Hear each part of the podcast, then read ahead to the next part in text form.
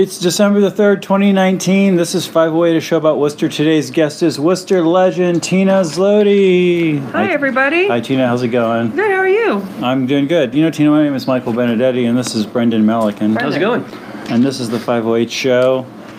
Um, a lot of stuff has happened, Tina, over the last couple weeks, deaths and other things. We could wrap these up next week. Um, I might mention briefly uh, the one sort of trivial news thing that happened in the last couple weeks is the Worcester uh, minor league baseball team came out with all their marketing stuff, all their logos, all their whatevers. I think we on the show should congratulate Bill Shaner for correctly predicting that they would call the team the Worcester Paw Sox. And I want to congratulate them for their marketing, that none of their marketing involves any sort of things that make me think about creepy sex stuff in an uncomfortable way. There's nothing of that happening. Really good, really great work all around. Worcester Paw Sox. Look Yeah. forward to seeing them play. Yeah, that the baseball with the arm coming out of the chin's really something else. And we're here. We're here right uh, in the uh, uh, on the offices of I guess many things here high atop the Canal District. Yes, we're Talking to you actually sitting in a construction zone, which will eventually become right field Yeah. up here. So is this this building's not going to get knocked down? No, no, thank goodness. And at one point, Alan thought they were going to take his trees, but then he went and made sure that they weren't. Yeah. This is so this is like we're in the Alan Fletcher building. We are in the Alan Fletcher building. So there's another building though, um, which is coming up right cardinally that way, right? We're in Kelly Square. Kelly Square, yeah. So this is like one of the triangular lots in Kelly Square, which has recently, in recent years, been used as a parking lot. Yep. I don't know what it, what it was before it was a parking lot. It was an old factory. It was an old factory, of course it was, and right right adjacent to uh, the Crompton building. And this is a now has an actual like cool triangular building. It's actually built on round. It's like round, like rounded o- oval. front. Yeah, I'll show yeah, oh yeah. we'll go down Yeah, it's later. like a flat iron building, kind of a Kinda cool. kind of a building. Yeah. And uh, you're you're part of the effort to put stuff in this building. Yeah, so you know, Alan approached me about taking over. Um, we're running a basically building from scratch a, a market pantry store because what the Worcester Public Market is is a food hall. So there's people who are going to be selling food out of there. We have small vendors, large vendors. Um, there's going to be a big area for public seating under the skylights, and it's anchored on one end by Wachusett Brewery and anchored on the other end by my store. So Okay. I jettisoned my world of 17 years at Clark University Yeah. to take on this new adventure in Worcester. And is this going to be like a big open plan Yep. thing on the ground Yep, floor? Is this mm-hmm. going to be kind of like the? I'm trying to think of like other things in the U.S. that people might have been to that would be like this. I mean, like there, are food, Reading- there are food halls kind of all over. Like when I was visiting my friend Derek in Austin, we went to one. And Yeah. again, it's just aisles of like different types of food, and you can go and get, a, you know, a piece of pie. You can get a cup of coffee. You can go get a beer. You can get a whole meal. And then when you're on your way out, you go by my store. What's your store? My store is the market pantry, so I'm going to have tea and salts and fancy coffees for you to take with you. So I'm going to be more grab and go, like, oh, there's a turkey pot pie, there's some beautiful cheeses. So Mm. it's going to be a very eclectic and very pretty store with a lot of different food items in it. There's not going to be sit down. There is sit down in the hall, but not in my store. The hall is going to have a huge public area where you can sit, and then in the summer, Wachusett's windows open out, and there'll be seating on the exterior. So you can sit and drink beer in Kelly Square, which I think is fascinating.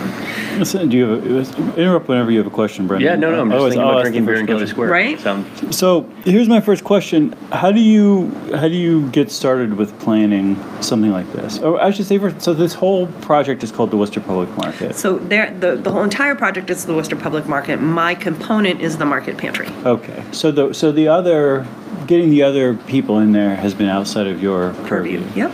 Okay, but this has been organized that there's going to be all these other vendors in there. Yes. And so then what? So then tell me more about then your piece of this puzzle. So I've had to work with my friend Edith, who's at the other end of the table, um, and a, a, a couple of other store planners to, to literally like map out a plan for a retail store.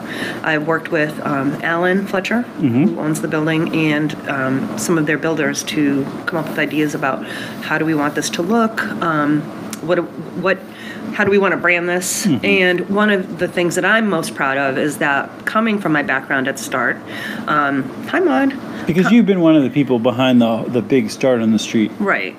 festival, Which, summer festival. which gives me our fall festival, yeah, which gives me connections to, to area artists. So I was able to reach out to Brad Ralt and of Road Woodwork, and he custom made me um, my table Mm-hmm. and my rolling carts and my my um, my shelving made from reclaimed and and, um, and and reclaimed and recycled wood. Mm-hmm. So I was able to tap into a certain market that maybe other people wouldn't be able to. I was able to get reach out to a bunch of art artists and have them consign me things so that I can sell them in my store. Um, so I'm doing my best to make everything that we bring in small batch, women owned, as local as possible, and as as much Worcester components as possible. okay. So, yeah. So I have a syrup and I have pancake um, mix, and uh, like I said, we have bunches of coffee. We have uh, handmade uh, bowls and cutting boards and How big tea is this, towels. How big is this store?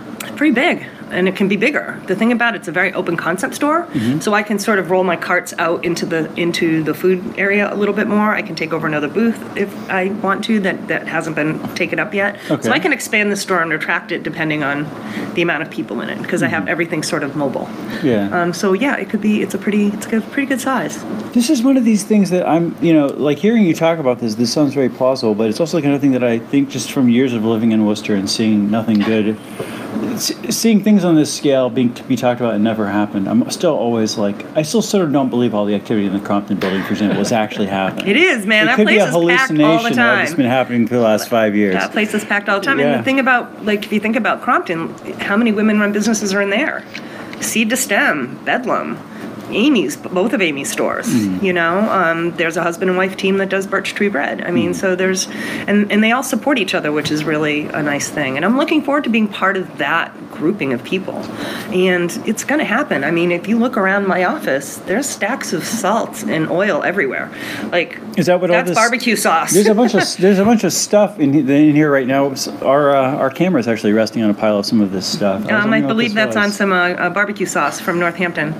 Um, so again, like we're the exclusive people who are going to carry um, Northampton olive oil. The only two places that have it are Northampton olive oil in Northampton and here. Mm-hmm. So I'm really trying to bring in some interesting kind of exclusive things, and, but make it still accessible and local. Yeah, yeah. Do you, you do you have that map? Sure. Is it open here? And um, we would be, I think, And No, we just knocked silks are down. we would kind of be remiss, I think, too. So I, I, I feel like Brendan can most say people who know you probably, at least in, in, in your current form, know you either through Start, uh, maybe through Clark, or just a, as a, uh, a, a sort of the, the, the consummate promoter of the arts. But like, what, what is your past life when it comes to retail? Because there are some parallels, I Oh. Yeah, think, there in terms are. of curation of a space like this. Yep. I ran the futon company on Highland Street back in the day when it was still Highland Street. Yeah, no, When- and that's what I was going to say. Like, so as someone who does Leah. business on Highland Street, right? That's the thing I talk to people about all the time who might not necessarily be familiar with that neighborhood uh, and how it tends to sort of ebb and flow uh, every once in a while. Yeah. And I think when we first met, you were still down there, and that is. That's still what I think of Highland Street as being, from like that block from like Shaky Jake's to Romo to the Futon Company. Um, Alan Bilzerian. yeah, and I, I can't walk by without seeing, uh, you know, the, the, there's still a Doc Martens AirWair sticker from the late 80s and, what, and what's now a nail salon.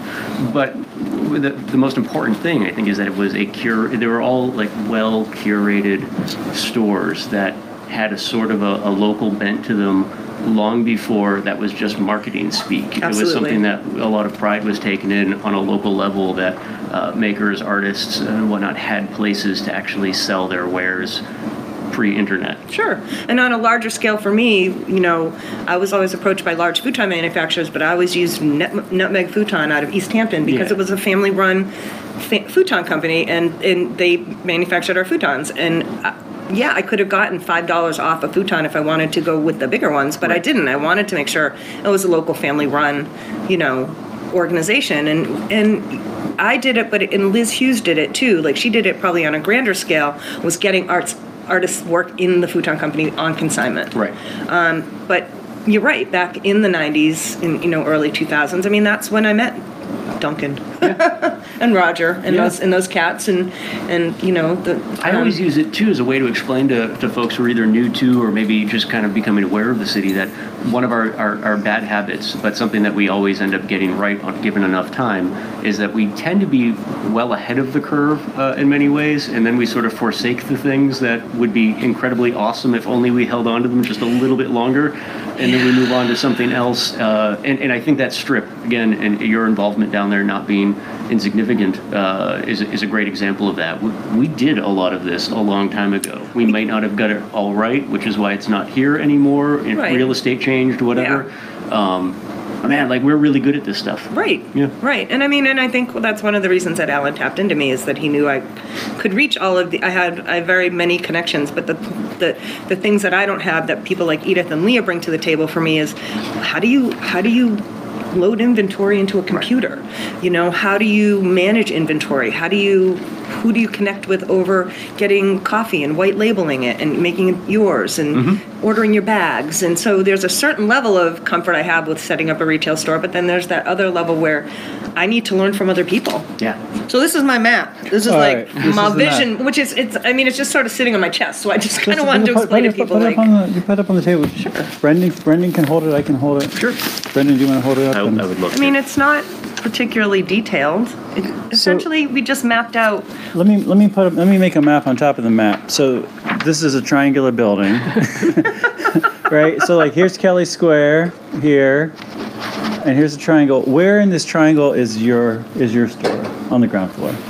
Well, it's rounded. So where's Kelly Square? Right here. I'm here. I'm by the parking lot by Crompton. Okay. So I look at the beautiful mural that's there. All right, all right. So and you're, close to parking, which is always an important feature in so, Worcester. so this is where the. Oh, don't so get me started. This is the Worcester Public Market. Yep. even though this isn't a triangle, I understand. And this is where the market pantry is. Yes.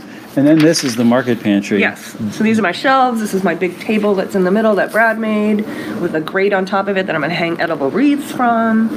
And then there's this is my I think this is my shelving where my, my windows are. So there's cabinetry and then there's all the shelves up top. This is like exterior windows. Mm-hmm. So this that is like this is like some shelving, some shelving. Yep. This is open to the inside of the market. Yep. And then I have so I have these mobile like my cash units on wheels. Everything's on wheels. And then what is this?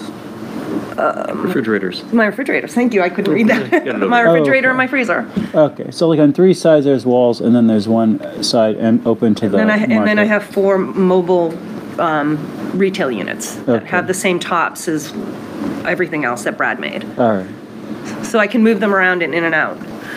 And, you know, and it, you- Okay. one of the things too that strikes me as super important You about can this put as that- you well is, uh, can I put this down? If you if you you can do whatever you like. I mean, because there's there's a housing component to this project as well too, and that's Yes. one of the things that seems to be uh, lacking in this neighborhood as well. as I know the conversation is always the same downtown as well too. We've been building a ton of housing units, but not necessarily providing the market spaces necessary to support those units without people getting in their car, driving a couple miles to go to a supermarket. Um, I know Lynn from Lettuce Be Local is is working on a project on the other side of That's uh, really Main exciting. Street, That's really which is, exciting. is great and supports a lot of that neighborhood from housing uh, a housing perspective. But again, both with the growth of uh, and and supporting existing housing units in this neighborhood, this seems to be a key component of uh, of that development as well. Yeah, and I mean, these are people who want to live in a walkable, bikeable area. Mm-hmm. They want to be able to walk downstairs and grab some food. They want to be able to walk downstairs and grab a beer. They want to be able to walk down the street and go to get barbecue. You know, Alan set this place up beautifully. There's um, well, I'm really impressed by like there's a package drop-off room. There's a bike room where Mm-hmm. you can just hang your bicycle, go Hmm. get it. You know, you can. I mean, so it's in, it's key carded for everything. So there's a there's a level of that that's really interesting. But I'm seeing really like young, interesting folks move into the neighborhood.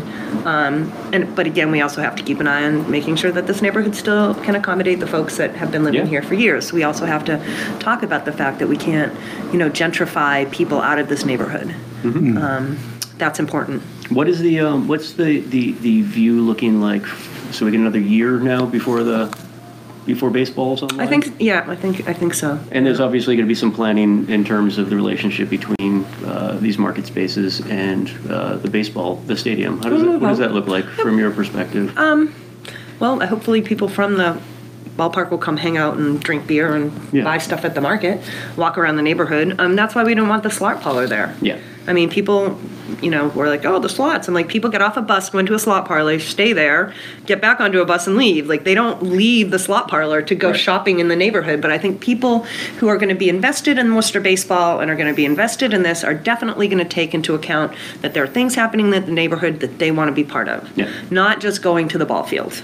So mm-hmm. I, you know, I mean, look at people when they go to Fenway. They don't just go to Fenway. They go, they grab a beer, they walk around, they do some other stuff, then they go to their thing, they come back out, do some more, get on a train, go home. Hmm. But they're they're part of the neighborhood. So, you know, I think it's good.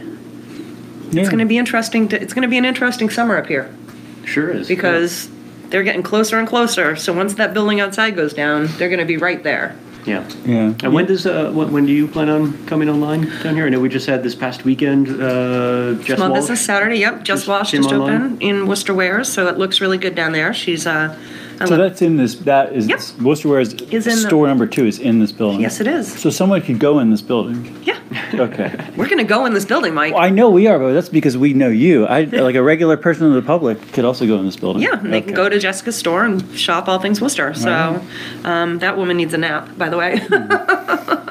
um, between powwow and trying to get a new store ready. Um, so yeah, so this is this. Oh, this is Maud, by the way, everyone. Maud's on a podcast. Well, she kept jumping up, so I figured she just wanted to hang out on my lap. Um, so yeah, so again, I'm doing my best to make the store as accessible to local and, and attainable local stuff. You know, a lot of Massachusetts stuff. Fantastic. What do you, do you have any like, do you have any like lessons learned? I'm curious to ask, um, you know, we talked to a lot of people over the last, whatever, 12 years on this show about a lot of uh, wonderful projects, and probably three quarters of these projects have, you know, either not happened, blown up, fallen apart, whatever, such is the nature of wonderful projects. Uh, and a quarter of them have stuck around and have made a huge impact on the city.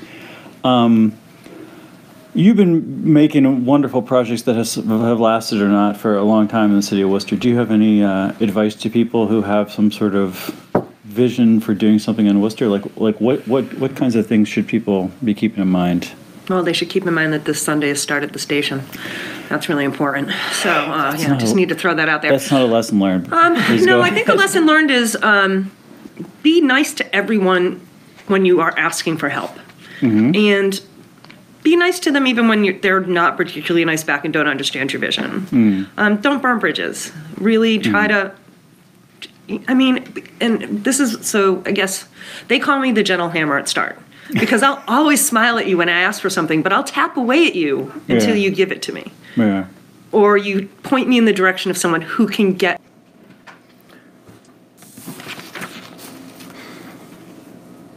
In commodities news, Brent crude oil is $61 a barrel, down 5% on the week and down 1% on the year. Bitcoin is $7,300, up 2% on the week and up 80% the, on the year.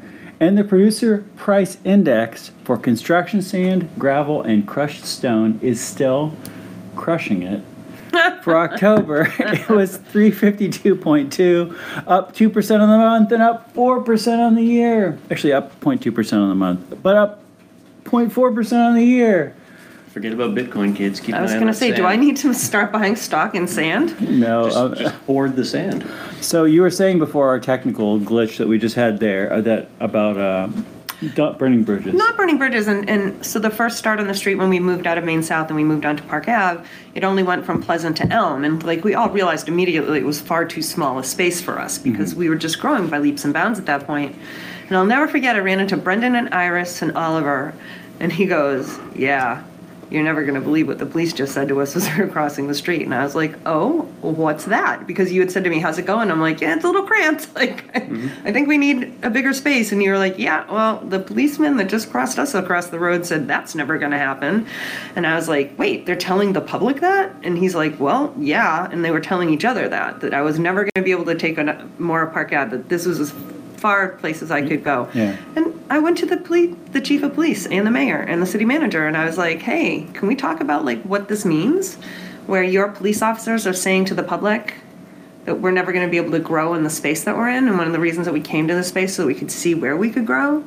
And it was an it was a nice negotiation, and it, that's mm. where I ended up with, like, I never had a consistent police contact. I would always have to just reach out to the off-duty office, and it was very Right. amorphous. Right. And then they'd yell at us when things didn't go right. They were like, "Why is this here?" And we were like, "Well, no one told us it couldn't be." So we now have a contact at the police, which is Captain Jerry O'Rourke, and we meet regularly to talk about safety and what does that mean and and so once we negotiated that we were able to take up the rest of park ave hmm. so it was that matter of how sort of i went about reaching out to the powers that be to say well first of all please don't announce this to the public during our event?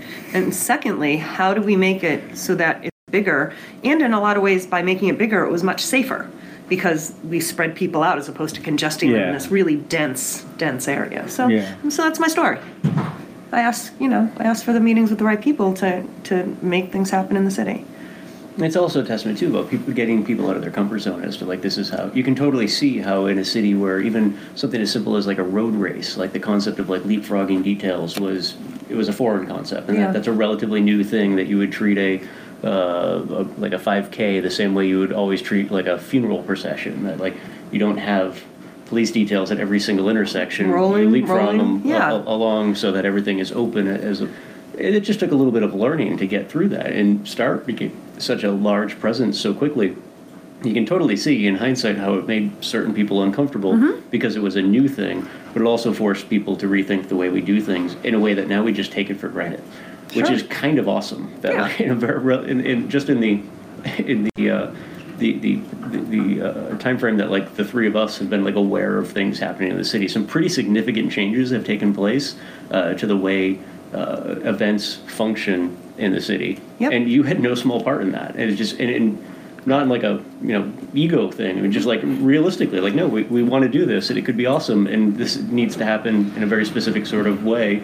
Uh, and the city finally did bend, and it's been awesome as a result. I mean, and that has led, I think, uh, has led to things like the Caribbean Festival Yep. having less growing pains. I think that, you know, we were the people who sort of started out going, hey, we're going to shut down all these streets in Main South. Yeah. How does that work? I mean, don't forget, remember back in the day, like we would have to go clean works off the street the day before and like empty bottles Mm-hmm. Yeah. and sometimes poop. Yep. So, you know, now we're grateful that we don't have to do that, but we love the space that we're in. I, I was laughing when you said the Caribbean Festival because that's probably the best example because we still have, uh, even though a lot of parades have gone by the wayside over the years, we still have a St. Patrick's Day parade that is very old school in the sense that it's it starts here and ends here, but we're going to pack people in along the route on, and shut everything down between. Eh, Whereas the Caribbean Festival is this really big thing that might arguably have an even larger turnout or like I, I bigger think so, turnout absolutely, and a more diverse turnout. but it kind of follows the parade as opposed to like being like structured in a way that the parade is over, but there are still people mulling about at these closed off intersections, roadways, just kind of hanging out in the street, as opposed to like, okay, we've got a destination, so we're going to follow this parade as it moves along, and it ends up arguably being bigger but having less of an impact on infrastructure Sure. and the day to day of people who don't care that there's a Caribbean parade. They're just trying to get across the city. I mean, the thing that's really interesting to me, and it's something that the business owners of Park Ave always bring up to me, is like, how is it that the St. Patrick's Day Parade creates so much trash that just gets left in the road? Yeah. Start in the street happens. You you wake up the next day, it's spotless. The only thing that we leave on the in there is all of our markings on the on the ground. Yeah. So Not a lot it's of just cups. People No. are way drunker at the St. Patrick's Day parade. that is true. They are way drunker. They're not way drunk at my my festival. We, I mean, however much people are drinking at your festival, I'm sorry to tell you, people are way drunker at the St. Patrick's Day Well, parade. that could be why they create more of a mess. But I want people to keep doing things. I want them to try new things. I want them to to create events that are just interesting and and fun and get people out of their house. Maybe this is my lesson learned from from seeing these things happen. Is just that like, you know, yeah, like you have a crazy idea and you put it out there, and people say this idea is crazy. I'm not gonna like invest a lot of time and effort in trying to figure out how to make my thing work with this crazy idea. But that if your idea is actually not crazy, you do version one of the idea and then you keep doing it and eventually people are like oh actually you're not crazy and yeah you know you could have a gigantic multi-block tens of thousands of people art festival in worcester why not Why not? and so we'll work with you to make it happen because now we realize that you're not some lunatic well, I mean that's well i mean if you're a, lu- you're a, lu- you're a lunatic who Yeah. can make it you can make things happen right. And I have a great team who work really hard and work. i should say you yeah know. obviously not No, by I, no I mean means my only you. my team's amazing, and I'm just you know. So one of our lessons learned: Mm-hmm. never do an event in the spring. in New England. Nope, never again. Bad weather, Always changeable. wind. Yep. Such windy start on the streets. Oh, my, god! oh. Right, right. So we'll never doing that again. So that the last one down here almost broke up the band. And uh, fun fact: my wedding ring is either under the building. My first wedding ring is either under the building or it's in a rock pile somewhere. That they took it out of here because when we were setting up for that last start, I instead of tying it to my shoe when I was raking, Yeah. I put it in my pocket, and I never found it again. Oh man. Yeah, and because it was an old factory, we came down here with metal detectors. Oh, and it's just everything. That. Yeah. So I always say my wedding ring's either buried underneath that building. And Dino LaRusso, who owns the Crompton building Sure. and lives there, would come out every day and look for my wedding ring. Mm, what a sweetheart. Yeah, oh, what a doll. He's like, it was rose gold. He was like, I figured I could, you know, I could walk around, pick up trash, and look for your ring. So, like I said, it's either buried under there or never to be found, or it's in some rock pile, wherever they transported the rock out from. But it feels like, you know, But it's a ne- good connection there. Never have a street festival in the spring. Never have a street festival in the spring. Oh, no. No know what'd be outdoor great, though? events. Like when this whole project is is wildly successful and everyone uh, forgets about its origin and all the work that went into it, just take for granted that it's there. And someday, 20 years from now, some kid after a giant rain is going to go walking into you know the the, the, the desk area, the, the service area and hand over a, a tattered rose gold ring. That, That they would found. be- that would be Like, hey, awesome. you know, That would be no, we'll all be long gone. Yeah, we don't have any yeah. idea where, where it'll end up. Well, but- there's a lot of engraving in that ring, so you know if they do find it, it'll be a news story. It'll Yeah. definitely be newsworthy. But um, so I hope people come down to our new space. Um, I'm hoping to open this Saturday for um, the holiday stroll. Uh, from 9 to 12 because it's at the same time as the farmers market When but is it's a the date for that? self-guided holiday stroll it's the 7th This- okay. and then start at the station is um, the next day All right. so and you startinthestreet.org and you guys can you know look up our hours and all And, that and that's at the uh, at the train that's at union station yeah So people go to the Kelly. People could get into the Kelly Square facility on December seventh and check things out. I'm hoping. Mm-hmm. Fingers crossed. We get our safety. We get our safety license. But I think we're going to go down there right now. nice. And so if people were to come down on the 7th, I know, uh, let me just preface this by saying parking is not an issue in the Kelly Square area. There is tons of parking. tons down of here. parking. And if you say otherwise, it just means you haven't been down here in a really long time. And you're old and from Worcester. That said, if people were to come down on the, on the 7th, what would be the access point coming in to see you? Harding Street. Coming in on Harding Street? Coming in on Harding, and you can go down Water and up Harding. Yep. Um, which would be the par- and there's parking right there behind Crompton. There's street yeah. parking on Green. You could Yep. park on Green and walk over. So like if you were to go, if you, if you're a picture going towards like going into like say El Patron and just looking left, that Yep. would be the entrance. Yep. Awesome. That's the entrance. You'll see bright green shelving. Good luck. Thank you. Good luck. Thanks for being on the 508 You guys, show. it's good to see you. Thanks for being here to celebrate Worcester with us. The the, the escalating price of gravel. you know, The Woo socks. the paw socks. I'm going to be. I'm never going to use that I'm renaming the store. By the way, Okay. Next, Forget it. for opening day, I think I'm going to rename the store for a seasoned uh, Pawberry. hobby. Yeah, just a. Oh, that would be so. I'm funny. looking for an out on Woo, to be honest with you. I think we've hit peak Woo. Oh my in God, Worcester, uh, yeah. Probably 20 years ago. Yeah. And um, yeah, I, I'm look. I need my out, and I think that's going to be it. I think I think Pawberry's awesome. Yeah. I I'll would have to go- figure I out a way eat- to make it dog friendly though, because that would just be a nightmare with all the angry dog owners coming up. What do you mean? Yeah, it's Maud would be mad if she couldn't go in. I don't know. We but legally, it's it's a problem. Yeah, yeah. But still, I think for a day, on opening day, you should totally be Pawberry. Well, on that note, that's all for this episode. Thank goodness. We'll see you next time. And remember, Worcester, you can bench more than you think you can. So here's where it is. This is the building. It's the building. Those green shelves are mine. We can walk in. All right, let's go. It says Worcester Public Market up there. Here's the entryway. There is parking. You're right, Jennifer, Brendan. What is what is the deal with this parking space? Is this open now? Yep. Oh, it is. Okay, Absolutely. so you can pay for parking down here. Absolutely. It's actually not bad. I use the parking parking lot across the street here all the time in the evening. This is my space. And it can be my space all the way out here. Oh, it's beautiful. Uh, he did an amazing job. Who is this again? Kim? Um, Brad Rolt, Rolt, Renault, uh, Roland Designs. It's gorgeous. So it's all repurposed and recycled wood. And then he did these and this, and this is my mobile cash unit. So when you talked about like how big my store is, it could go and grow all the way out to there if that's what we so desired. Okay. And those are my boxes that we just. It's a very theme in my life. It's very And then, we, and so then it's all like booths. Okay. So some, so some of the stuff down here is mo- more like a booth, and some of the stuff down here is like has So a has a Stillman door. Farms is right here, and that's a bigger space. They'll have a garage door that'll come down. Uh, we've got Jennifer's Vegan Bakery here, so it's vegan, nut free, allergy free.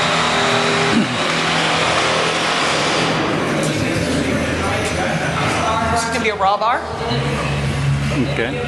An authentic Jewish deli in the next day, All right. After that is a burger joint, Mm-hmm. and then obviously what you said. Right here in the end. Yep, and you can check it out. Their Airstream's already in.